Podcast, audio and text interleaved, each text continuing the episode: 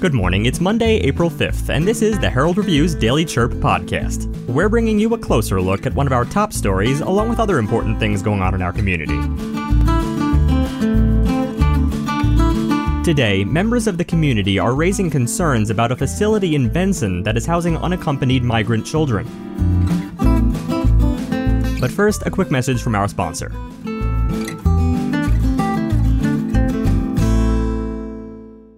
Hi, everyone. I'm Sean Lawley from the Lawley Automotive Group, and we've stocked up on inventory at all of our dealerships. If you've been thinking about a new car, we've got the deal for you on a new Buick, GMC, Chevrolet, Ford, Kia, Hyundai, Honda, Nissan, Chrysler, Dodge, Jeep, and Ram. You don't have to go to Tucson or Phoenix to buy a new vehicle. We're your hometown dealer since 1995. We'll beat the big city dealers in price, and our customer service is small town dealer friendly. Come into any one of the Lawley dealerships today or shop lawleycars.com and see why nobody beats a Lawley deal. Nobody. Before we begin, some local history. In 1858, the first leg of what became known as the Butterfield Trail was launched. It was originally a mail and passenger route that included eight states and also passed through Benson as it made its way to San Francisco. The path through Arizona included three of the state's cities and played a huge role in the region's development. In addition to Arizona, Missouri, and California, the trail also ran through Arkansas, Tennessee, Oklahoma, Texas, and New Mexico. Today's history is brought to you by Benson Hospital. They're doing more than treating illnesses in Benson, they're building a healthier community. Benson Hospital is now collaborating with the Diaper Bank of Southern Arizona to provide diaper assistance to families in need. For more information, visit their website at bensonhospital.org. Also, the Daily Chirp podcast is giving away five Amazon Echo Dots, one every month now through July. You can enter for your chance to win twice a day. Today's code is BUNNY, and find the other code word in our e newsletter, The Morning Blend. To enter the sweepstakes, go to myheraldreview.com. Again, today's code word is bunny. Now, our feature story. Arizona based business Vision Quest National recently remodeled a hotel in Benson. Why? To house unaccompanied migrant children. It's one of several for profit businesses under contract with the federal government to provide housing for children that enter the country without a guardian. This particular facility in Benson is one that provides short term housing. Other similar facilities are designed for longer term stays. In the March 22nd Benson City Council meeting, Cochise County Sheriff Mark Dannels addressed concerns about the influx of immigrants that's been overwhelming the county's southwestern borders. Now let's talk about where we're at today. Today, compared to last year, cocaine's up 124%. Heroin's up 200%. These stats I'm giving you just came to me about a week and a half ago from the senior leadership of Department of Homeland Security. Marijuana, which you have a discussion on, is up 18%. Unaccompanied mi- minors are on an average on the southwest border per day is up to 500 a day coming across. 500 a day. Adults, mainly uh, single adults, is up to 4,000 a day right now.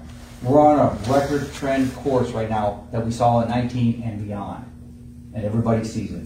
That's where the word crisis comes from. And something that scares me, there's three objectives that sheriffs have made and have sent to Washington, D.C. that we're very strong on is public safety, which is community safety, national security, and humanitarian. And the last on that we've added uh, as an add-on is a health pandemic that we've all endured in this community. Tucson sector is the second busiest, which is us, the second busiest region on the southwest border right now.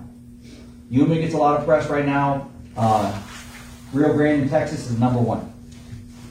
But Tucson sector is number two, which is us right here.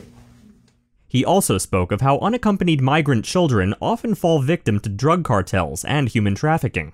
It was during this meeting that members of the public raised questions about Vision Quest. Benson resident Don Barrett was one of many who spoke up. Barrett noted that illegals housed at the facility are not tested for COVID until after they arrive. My name is Don Barrett, and I wanted to elaborate a little bit on this gentleman's question earlier about the facility over at the Days Inn. I did a little bit of my own investigation, and he's absolutely correct. They're recycling these illegals.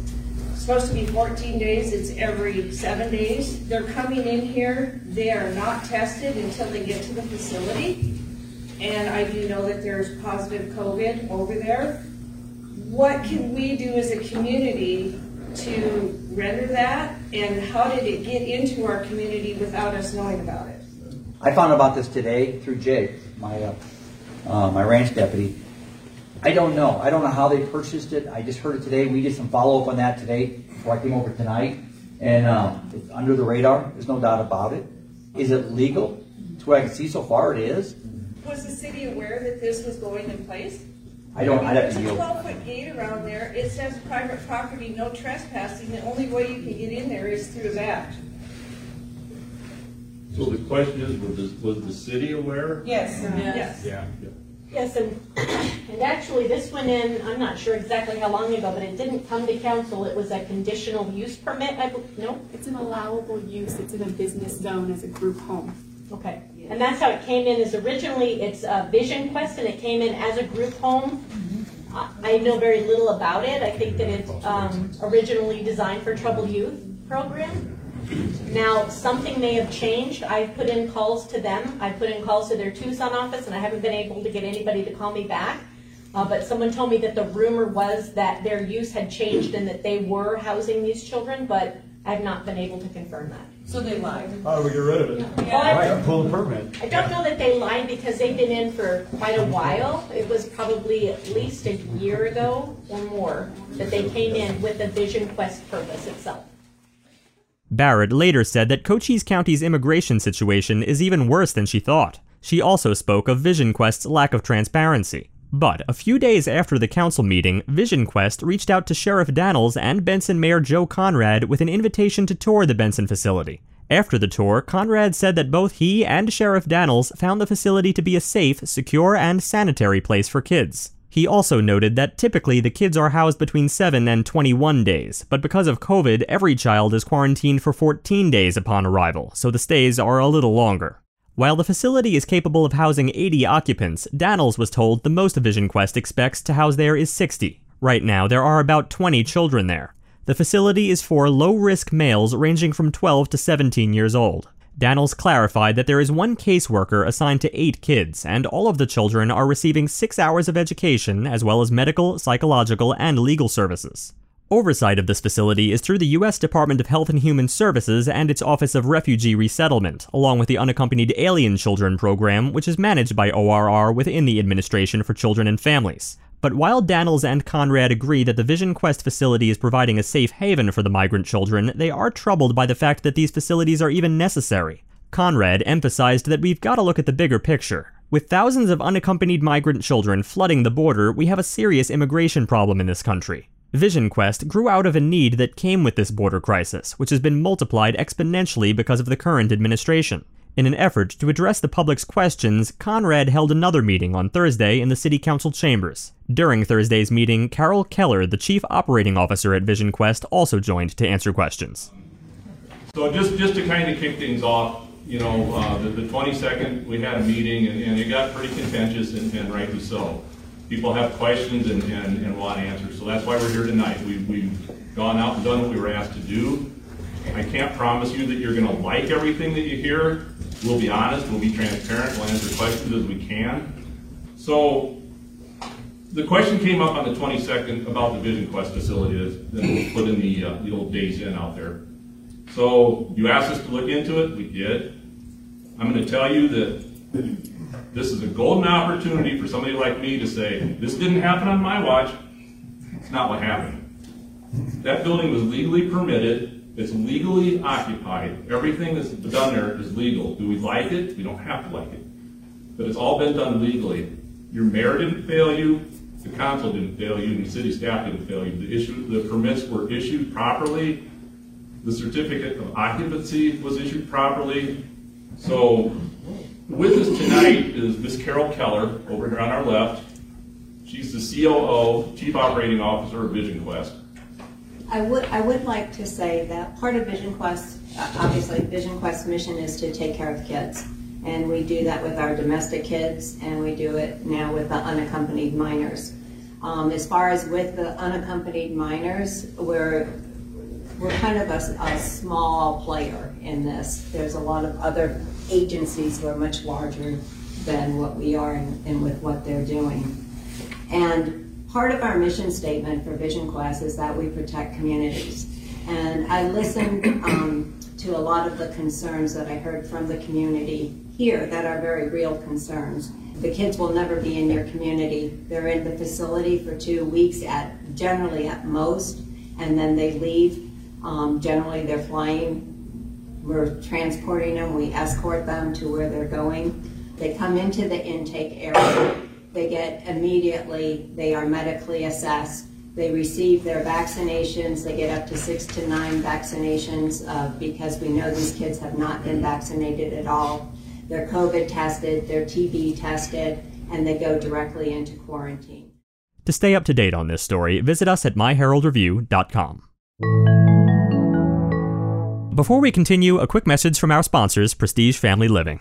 Are you worried about falling? At Prestige Assisted Living at Sierra Vista, we offer programs to reduce your fall risk and help you maintain independence. For a limited time, we are offering free fall risk assessments. Visit fallriskassessment.com to take one for free or go to prestigecare.com and search Sierra Vista to learn more. Now, we'd like to take a moment to highlight local business Mile High Munchies, brought to you by Apex Network Physical Therapy in Benson and Sierra Vista. They're doing more than just treating patients, they're helping patients get back to living their daily lives. Using extensive knowledge, their therapists treat each patient one on one, focusing on individual care. To learn more, go to apexnetworkpt.com. Aspiring to own a cheese shop may not be at the top of the list for many people, but for Barbara Brewer, the owner of Mile High Munchies, it was a dream she has had since she was 14 years old. Now, her shop features local fresh bread baked daily to a wide selection of imported cheeses, wines, beers, and snacks. She opened back in July last year, four months later than expected thanks to the COVID 19 shutdown. Ever since, she has seen a steady stream of customers, local and out of town, which have provided her with a loyal base of supporters who look forward to the breads baked by local Brandy Fisher and the ever changing and expanding imported cheeses, wines, and beers carried at few places locally, if at all. So, how did she end up here? Well, Brewer first heard of Bisbee through a TV show which featured Bisbee's one book bookstore owner, Walter Swan. She wanted to see the city and meet him, so she did she fell in love with the high energy vibe and the townsfolk she met. Next, an upcoming event in our community that you should know about, brought to you by our sponsors, Sulphur Springs Valley Electric Cooperative. You are probably spending a lot more quality time at home these days, keeping you and your family safe. And that can present some opportunities that you usually don't experience, like maybe laughing together at a funny movie or screaming together at a scary movie pitching in to make a special dinner. Or maybe you're keeping in touch with friends and relatives in other places on your devices. And it just so happens that many of the activities we're sharing with each other are made possible by electricity. At Sulphur Springs Valley Electric Cooperative, we know that you are depending on us both for fun and serious needs. And we want you to know that we're here for you day and night, sunshine or storm, easygoing times or trying times like now making sure you're getting the power that you need every day to meet your needs. For over 85 years, through all kinds of tough times, we've been there for our members. And even though you may not see us, we're here for you now. Sulphur Springs Valley Electric Cooperative, owned by those we serve. Today through the 8th, the Sierra Vista Unified School District is calling all new kindergartners. It's time to register for school. The district is hosting their annual Kinder Roundup, so be sure to make an appointment to register. Staff will be present to help you through the process. Just make sure to bring shot records, birth certificates, and proof of residency. Finally, we'd like to remember the life of Fawn Newman. Fawn passed away after a long and courageous battle with Alzheimer's. Fawn was born in Bisbee. She was a daughter, mother, grandmother, great grandmother, sister, and friend, and will be deeply cherished and remembered forever. After graduating from Buena High School, Fawn attended Cochise College. She then earned her teaching degree from ASU. Fawn loved children and taught elementary school for more than 30 years. She earned numerous recognitions, as well as the notable Sierra Vista Unified School District Teacher of the Year Award in 2004. During her career, Fawn worked to support fellow teachers and students. She also established herself as an entrepreneur by opening and operating Fawn's Teaching Supplies, an educational business providing classroom materials to teachers and the community. After retirement, Fawn remained active in the community by volunteering with both the Sierra Vista Police Department Volunteer Program and the Nancy J. Brewer Animal Shelter. She continued to distinguish herself and received the SVPD Volunteer of the Year Award in 2005. Throughout her life, Fawn enjoyed arts and crafts, music, traveling, and volunteering. She often did things for others humbly and quietly, with no desire for recognition. She enjoyed spending time with family and friends. Fawn deeply loved the land she grew up and lived on. The property gave her great joy in staying connected to nature and various wildlife that frequented near her home. She always had a smile on her face when friends and family came to visit, especially her nieces and nephews. She enjoyed being with children and always encouraged them along their life's journey. Fawn impacted countless individuals by instilling knowledge, confidence, and a positive attitude while accepting life's challenges and overcoming trials. She will be greatly missed by her family, friends, and everyone who knew her. Thank you for taking a moment with us today to remember and celebrate Fawn's amazing life.